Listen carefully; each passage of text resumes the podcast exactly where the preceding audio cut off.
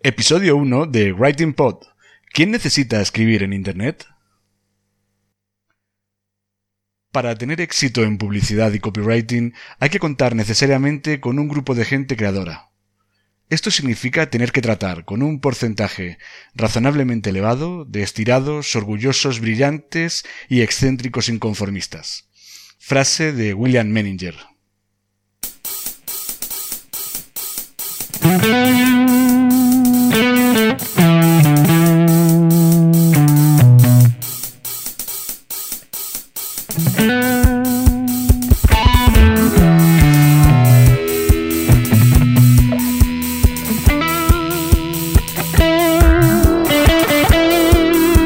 Si te cuesta escribir para tu blog, este es tu podcast.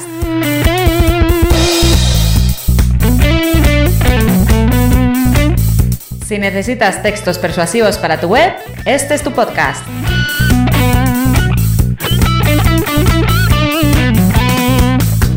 Si no sabes por dónde empezar a escribir, si sientes miedo ante un documento en blanco, este es tu podcast.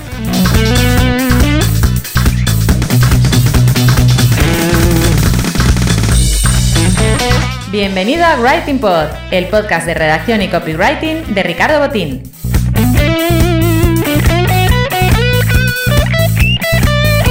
¿Copy qué? Copywriter, redactor persuasivo, redactor publicitario, lo que prefieras. ¿Writing Pod? Un juego de palabras para mezclar el trabajo de escribir y el de hacer podcast.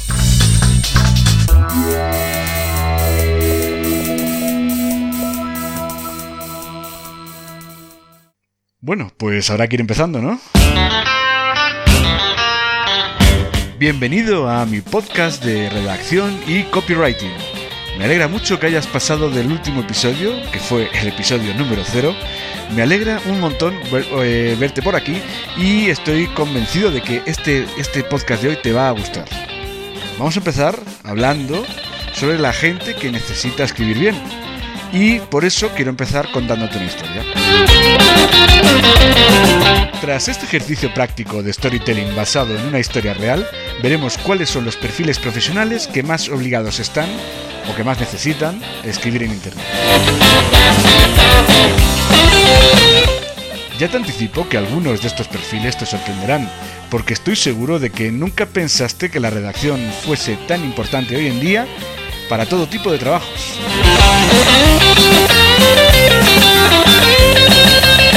Pero antes de empezar con la historia de Jimena, tengo que recordarte cuáles son las sintonías que se escuchan en este Writing Pod. La sintonía principal se titula Not So, Not so Away Son Tune de Admiral Bob. Del mismo autor es la composición que estamos escuchando ahora mismo durante el sumario, titulada Turbo Tornado. Y para la música de fondo, que se va a escuchar una vez que acabe este guitarreo eh, de Admiral Bob, eh, que será lo que se esté escuchando de fondo cuando yo esté hablando, ya cuando me haya metido un poquito más en harina, he elegido el tema Oric Taiko Rap de Jeff Speed. Pues empezamos contando una historia muy muy interesante. Jimena se ha dedicado toda la vida a la organización de eventos. Desde que tiene uso de razón, ha organizado las fiestas de sus amigas y muchos conocidos han contado con ella con su ayuda para organizar presentaciones comerciales y eventos bastante importantes. La verdad es que se le da de maravilla organizar hasta el último detalle, contactar con los proveedores, buscar sitios chulos en los que celebrar las fiestas, tiene ideas geniales e impactantes y hacen que las fiestas nunca, las que ella organiza, nunca pasen desapercibidas. Además también se lo ha montado muy bien porque eh, ha contactado con empresas de catering importantes que colaboran con ella y a nivel gastronómico tiene unos resultados espectaculares. ¿eh? De hecho, hacen unos canapés de queso con nueces que son de empezar y no parar, o sea, no hay forma de, de- de dejar de comerlos. Eh, a Jimena la conozco desde hace bastante tiempo. Es- estudió hostelería eh, y nada más acabar la carrera, pues comenzó a dedicarse profesionalmente a gestionar estos eventos de empresa como freelance que también se le daban. Y al principio no le fue mal, ¿eh? no le fue mal del todo. La verdad es que las fiestas que organizaba estaban muy bien y, y no daba abasto para atender todas.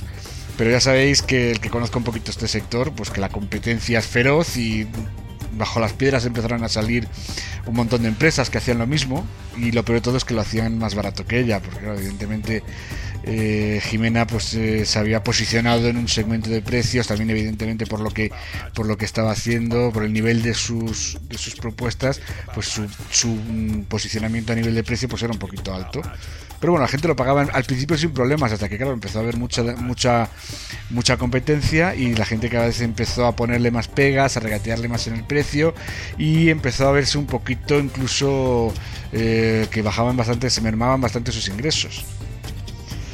Entonces, para solucionar el problema, pues acudió a una coach, una chica que le asesoró, le estuvo analizando un poquito el tipo de negocio que tenía y mm, le, explicó que básicamente lo que tenía que hacer era diferenciarse del resto, del resto de sus competidores. Eh, tenía que además tenía que comunicar bien esa diferenciación a sus posibles clientes a través de, su propia página web. De ese modo, comunicando bien eh, su, su ventaja competitiva, podría conseguir mejores clientes que le pagasen más dinero por sus servicios. La primera parte era fácil, ya que Jimena tenía muy buen gusto y consiguió especializarse en la organización de eventos culturales, pues eh, organizando presentaciones de libros, organizando fiestas en museos, eh, las noches en blanco que se han hecho tan famosas, ¿no? Ese día que abren los museos, pues organizaba muchas fiestas de esas. Pero el problema es que en su plan de acción también incluía la promoción de estos eventos que iba organizando a través de un blog y de las redes sociales como le gusta hacer fotos y enseguida, si de hecho el que la conoce, la gente que conoce a Jimena sabe que las fiestas generalmente está más tiempo haciendo fotos que otra cosa, sobre todo mucho de las mesas que organiza y todo eso. Em, enseguida se hizo un nombre en Instagram, porque claro, sabéis que Instagram, como le pasa a Pinterest, son redes sociales en las que, en las que, en las que sí hay, sobre todo son muy visuales, ¿no? Pero claro, el problema es que su blog estaba paradísimo. La web, bueno, tiene una web estática y luego tiene un blog y en el blog nunca publicaba, nunca encontraba el momento, le daba mucha pereza. Entonces la coach llegó a regañarle un día porque decía, claro, que ya que es que no mueves nada al blog. Entonces mm, se dijo que le dijo que tenía que escribir un post cada vez que hiciese una fiesta, obligatorio, casi como una tarea inexcusable. Jimena se desesperó porque sabía que, no podía poner solo cuatro fotos del evento, sabía perfectamente que, lo importante es el contenido de calidad. Y tenía que escribir todas las semanas o si había dos eventos en una semana, pues dos artículos o dos posts con contenido de calidad en el que debía narrar cómo habían ido transcurriendo las fiestas y marcando mucho esas diferencias competitivas que la diferenciaban del resto de, las empresas de organización de eventos. Lo curioso es que Jimena nunca había tenido problemas para escribir, que a mí es lo que me sorprendía. En el colegio me contaba que, que bueno, pues que incluso sacaba buenas notas en redacción, eh, pero, pero decía que era ponerse delante en el ordenador con el documento en blanco, con esa imagen que todos conocemos de WordPress, aunque yo un día os que yo personalmente prefiero escribir en Word, eh, maquetarlo todo en Word y bueno, y usar las etiquetas HTML. Eh, me gusta más que usarlo directamente el formato de WordPress. Pero bueno, habitualmente yo sé que la gente está escribiendo casi todo el mundo directamente en WordPress, ¿no? Para evitar también que, se le ensucie un poquito el, el documento HTML. El caso es que bueno, se ponía a escribir y le costaba muchísimo, o sea, muchas veces no se le ocurrían ideas o no se le, no se le ocurría el formato en que cómo expresar esas ideas que le venían a la cabeza. Escribía dos o tres frases, borraba, volvía a empezar, se desesperaba. A Jimena tenía un problema evidente, que era que le faltaban tablas y le faltaba técnica, porque evidentemente lo de escribir no se le da, aunque todo el mundo tiene unos estudios mínimos en los, que se ha, en los que ha sido alfabetizado para poder escribir, no estamos casi acostumbrados en general en España a escribir textos desde que se dejan de escribir redacciones en el colegio, eh, salvo a lo mejor igual en carreras de letras en las que se, escriben más, se hacen trabajos y todo eso, la gente en general no está acostumbrada a escribir. Entonces, claro, tiene problemas de, de, de, técnica, de redacción. Además, es que hay que tener claro además que escribir para internet no es lo mismo que hacerlo para un periódico, para una revista, escribir una novela o directamente escribir una memoria, ¿no? Un para, solicitar un préstamo para, o para solicitar una ayuda, no es lo mismo. Escribir para Internet, ya iremos viendo en este podcast, que no es igual escribir para Internet que escribir para, para medios offline, ¿no? El caso de Jimena es muy habitual. Eso es súper típico de personas con estudios, con cultura. De pronto se ven incapaces de generar contenidos mm, para sus webs o los contenidos que generan no son los eh, adecuados. No generan, eh, no cumplen con sus objetivos porque son párrafos muy largos, son textos muy aburridos, falta de estructura. Bueno, todos esos mm, temas que iréis viendo, ¿no? que os iré yo comentando. Eh, solo además el que ha pasado, para la gente que tiene problemas de bloqueo, solo el que ha pasado por una situación de bloqueo sabe lo frustrante que es ¿eh? el no ser capaz de, escribir cuatro líneas seguidas con algo de, sentido. Eh, y además es que es a lo que voy yo en el tema de hoy, ¿no? Ya por centrarme un poquito, porque bueno, veis que el caso de, Jimena pues es muy típico, ¿no? Pero es que son muchísimos los perfiles actuales que hoy en día se ven obligados a, a escribir de continuo para la red. Yo os diría que casi todo el mundo, ¿eh? O sea, porque incluso hasta el que por temas profesionales no, no tiene que escribir en internet, a lo mejor igual por temas mm, particulares o por, por temas de ocio, hobbies, pues también le gusta tener un blog, ¿no? Por ejemplo, los freelance, los freelance autónomos, nos vemos obligados a, tirar las redes de pesca continuamente en ese inmenso mar de oportunidades que es Internet. Internet es básicamente para un autónomo, para un freelance, es para gente como yo, es un auténtico mar en el que pescar clientes. Hoy en día ya es muy complicado, el boca a boca puede ayudar, pero hoy en día es raro que te llegue un cliente a través de medios offline, de medios convencionales. Todo, todo llega por, a través de Internet. Y además necesitamos que nuestra cartera de clientes siga llena continuamente, con lo que cual debemos de generar continuamente nuevos contenidos para que para que para esos esos cebos, porque al fin y al cabo el marketing de contenidos no es más que un cebo para pescar para pescar clientes. Entonces tenemos que ir siempre alimentando ese cebo para que la para que podamos seguir eh, teniendo peces que pescar, que son nuestros clientes. Te voy a poner otro ejemplo, por ejemplo, si me dices, mira, yo es que no soy autónomo, bueno, pero a lo mejor igual, o, a lo mejor piensas que eres freelance, pero que no necesitas escribir en internet, no todo el mundo lo hace, ¿no? Pero al fin y al cabo, si te dedicas, por ejemplo, al podcasting o al videoblog, eh, pues, pues necesitas escribir, porque como no seas un maestro de la improvisación, tus vídeos van a quedar fatal necesitas un guion, necesitas una estructura. ¿O es que acaso piensas que el Rubius o cualquier otro youtuber de estos que hacen el bobo habitualmente en la red se ponen delante de la cámara sin haberse preparado una estructura eh, o con la información básica que quieren contar? Esto por mucho que intentes improvisar, no hay forma de, empezar a lanzar un mensaje con una mínima coherencia si no tienes previamente escritas una serie de ideas. Vamos a ver qué tipo de perfiles son los que más necesitan escribir bien en Internet. ¿eh? Porque es probable que te encuentres en dentro de uno de esos perfiles, entiendo que si has llegado hasta aquí y estás oyendo este podcast es porque te interesan estos temas y porque crees que necesitas eh, mejorar tu escritura. No te voy a decir aprender a escribir, pero sí que mejorar tus técnicas de redacción eh, web. ¿no? A bote pronto pues se me ocurren un montonazo de profesiones ¿no? que pueden necesitar pues de unas buenas dotes de redacción. Pues los diseñadores gráficos, sí, un diseñador gráfico diseña, ¿no? Hace webs, hace logotipos, hace... Pero claro, todo eso tiene que comunicarlo si quiere seguir consiguiendo clientes y en su web. Para comunicarlo no solo basta con poner fotos y un portfolio de sus productos, necesita ir generando contenidos relacionados con eh, el trabajo que desarrolla habitualmente. No os podéis ni imaginar la cantidad de, diseñadores gráficos que por falta de tiempo, por falta de costumbre, eh, no son capaces de sacar esos textos que alimenten su blog y, subcontratan a redactores como yo la redacción de una serie de contenidos mensuales para su blog. Los artistas, por ejemplo, un artista que pinte, que haga esculturas, que diseñe joyas, pues necesita exponer su trabajo no solo con fotos, sino con texto. Y sobre todo lo que es el marketing de contenidos, no solo se basa en cómprame este cuadro, cómprame esta escultura que he hecho, o cómprame estas fotografías que he hecho. Se basa mucho en enseñar cómo lo hago, en explicar las técnicas, en dar consejos, y ya de paso si te gusta pues me lo compras. Los decoradores, los interioristas, pues básicamente funcionan, funcionan a base de un blog con el que van generando contenidos y se van posicionando en internet.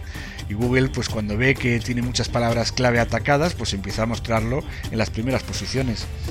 Eh, los profesionales de las reformas, por ejemplo, yo trabajé hace, hace un par de años, estuve pues unos seis meses aproximadamente trabajando con una empresa grande de reformas que necesitaban un montón de artículos en los que daban consejos sobre cómo reformar una cocina, sobre qué mármoles quedaban más bonitos en el cuarto de baño, eh, un montón es, básico para una empresa de reformas. De hecho, las empresas de reformas serias y que tratan de captar clientes online, eh, todas tienen una gran estrategia de contenidos eh, para sus blogs. Y, por ejemplo, en el caso de este concreto me sorprendió porque las cifras de las estadísticas que tenía de visitas eh, y visitas recurrentes eran, eran buenas, o sea, eran de, de los de las más altas que he visto yo y evidentemente bueno pues todo eso influye mucho en la estrategia de contenidos que planteamos pero llegaba unas cifras que ya quisieran muchos marqueteros ¿eh? de estos digitales los fontaneros pues evidentemente si un fontanero, hombre, pues es verdad que el fontanero, electricista, pues son profesiones que no, que parece que, tienen, que la demanda es, es infinita, pero bueno, conforme empiezan a salir cada vez más profesionales, eh, pues pueden necesitar también promoción en internet. Yo conozco el caso de un fontanero que se acabó arruinando, o sea que evidentemente por falta de clientes, con lo cual no sé si es que era muy mal profesional o, que necesitaba, necesitaba tener acceso a, a una clientela distinta. Y luego, por ejemplo, tenemos uno de los nichos más disputados a nivel de SEO no es nada de que tenga que ver con marketing digital, es el de los cerrajeros. Los cerrajeros se pelean por aparecer en el número uno en las búsquedas de cerrajeros de urgencia y todo eso, a nivel SEO local y en SEO nacional, ¿eh? O sea, es, es alucinante lo de... Hay verdaderos maestros del SEO metidos en nichos de cerrajería, ¿eh? O sea, claro, gente que al final muchas veces, pues bueno, pues, pues se paga mucho, por ejemplo en AdWords se paga mucho para, para hacer las campañas de cerrajería, cuesta mucho dinero, ¿eh? O sea, aparecer en esos primeros sitios es, es, es, importante, es, es curioso, eso sí que es un tema, un tema a estudiar y analizar, ¿eh? Los músicos que tienen un grupo, pues bueno, ¿qué sería de los músicos hoy en día el que hace música en directo si no fuese por las redes sociales y por, las, y por su página web? ¿Quién encuentra músicos noveles, a músicos que están empezando, ¿no? Eh, ¿quién, ¿Cómo sacan los bolos? Si no, es a través de contando sus experiencias en los conciertos y en los bolos que van haciendo, ¿no? Pues eh, las orquestas de, los pueblos, ahora que llega el verano, pues una orquesta eh, de pueblo, al final se hace un nombre gracias a una página web en la que van publicando pues, las actuaciones que han tenido en los sitios donde han trabajado, ¿no? pues los consultores, yo conozco a un consultor, por ejemplo, que se dedica sobre todo a, dos tipos de, trabajo, se podría decir. uno de ellos sería dar conferencias, dar charlas, dar sobre todo en temas comerciales, es formador también para, de equipos comerciales, y luego también hacer consultoría para empresas, ¿no? y sus clientes todos los, los consigue a través de su página web los conferenciantes, los speakers, ¿no? Que están tan de moda ahora, pues al final si no tienes una página web, pues no te van a encontrar, ¿no? Y si no tienes un blog en el que es difícil que te encuentren, ¿no? Y sobre todo un conferenciante, además, ¿cómo va a preparar una charla si no sabe estructurar las ideas que quiere expresar en esa charla? Es decir, cualquier profesión que se te ocurra necesita tener una buena redacción. No te digo nada con los que montan negocios como las tiendas online, ¿no? Pues imagínate, el que una tienda online es, es, bestial porque todo su posicionamiento depende de los contenidos. Y encima la gente es tan tonta, pues no te digo todos porque hay tiendas online buenísimas, pero si tú te das cuenta, el 50 al 60% de las tiendas online tiene unas fichas de producto que son puro corta y pega respecto de las descripciones que le ha proporcionado el, el proveedor. Es decir, conozco, pero bueno, podemos hacer un experimento, puedes entrar en internet, buscar cualquier cosa que se te ocurra comprar y verás como, como de, las, de las páginas que encuentras, de las tiendas online que encuentras, de cualquier producto, vas a ver un montón de páginas con los textos copiados del anterior. La gente incluso, bueno, es el que pone textos, evidentemente, es que hay gente que incluso se piensa que, que, nada que con poner dos fotos del producto es suficiente, sin explicar ni las características del mismo, sin hacerlo deseable, pues evidentemente este negocio es básicamente el del comercio electrónico se basa en texto, es que la única forma en la que Google te va, puede posicionarte. Eh, y luego hay otro tema, que es que además Google te puede penalizar si, si tu contenido figura duplicado, porque claro, porque tu proveedor no trabaja contigo solo, sino que trabaja con muchos más e-commerce. Si todos ponéis lo mismo y ponéis las mismas fotos, al final Google va a decir estos señores están copiando unos a otros, les penalizo y les echo para abajo en la, en la SERP. Eh, las grandes, para que os hagáis una idea, los grandes negocios de comercio electrónico están tirando de redactores como yo para que les generemos contenidos constantemente. Yo ahora trabajo de responsable de comunicación de una tienda de recambios online en Endado, eh, con la que con la que estamos desde hace año y pico generando continuamente contenidos. Esta gente sabe lo que hacen y saben que lo que hace falta es mm, texto, texto, texto, texto y texto es así. Y si te dedicas a cualquier cosa que tenga una mínima relación con el marketing digital, pues la base de tu trabajo va a ser siempre la redacción de textos. Eh, si quieres hacer una campaña en Facebook Ads, en AdWords, eh, quieres tener un blog que evidentemente alguien que se dedica al marketing digital tiene que tener sí o sí. Eh, es fundamental con dominar el lenguaje y la redacción en Internet. En general, cualquier emprendedor necesita saber escribir para Internet, porque solo así pues, pueden hacer buenas propuestas comerciales y vender de sus productos y los servicios que ofrecen. ¿Entiendes ahora por qué es tan necesario que aprendas a redactar en Internet? Yo creo que hoy está, por hoy yo creo que ya está bien. Así que no te voy a dar más la paliza y me voy a despedir, no sin antes recordarte que me puedes encontrar en mi página web, en ricardobotín.com. Y bueno, pues aunque quedan muchos temas que tratar sobre la redacción en Internet, si deseas encontrar más información que la que te cuento en este podcast, de un modo sobre todo más estructurado y todo juntito en un mismo documento, pues te recomiendo que descargues mi guía gratuita titulada Escribe en tu blog como los profesionales. Además de, este, de esta guía gratuita, también tengo un ebook muy interesante que se titula Cómo crear textos memorables para tu blog tiene un precio de 36 euros, pero a mis suscriptores que están apuntados a mi lista de, suscripción de, por correo electrónico, se los vendo con un descuento de más del 70%. Así que en lo que he pensado es hacerte un descuento a ti igual. Si todavía no eres suscriptor de mi web, pues te, te recomiendo que lo hagas, que te hagas suscriptor, porque así también te vas a enterar el primero de, las, de todas las actualizaciones que hago, teniendo en cuenta que no todo lo que hago es podcast. También hago mucho texto, mucho. no hago todo lo que quisiera, pero bueno, intento también alimentar el blog con artículos. entonces, bueno, pues eh, si te quieres suscribir, pues eh, bienvenido.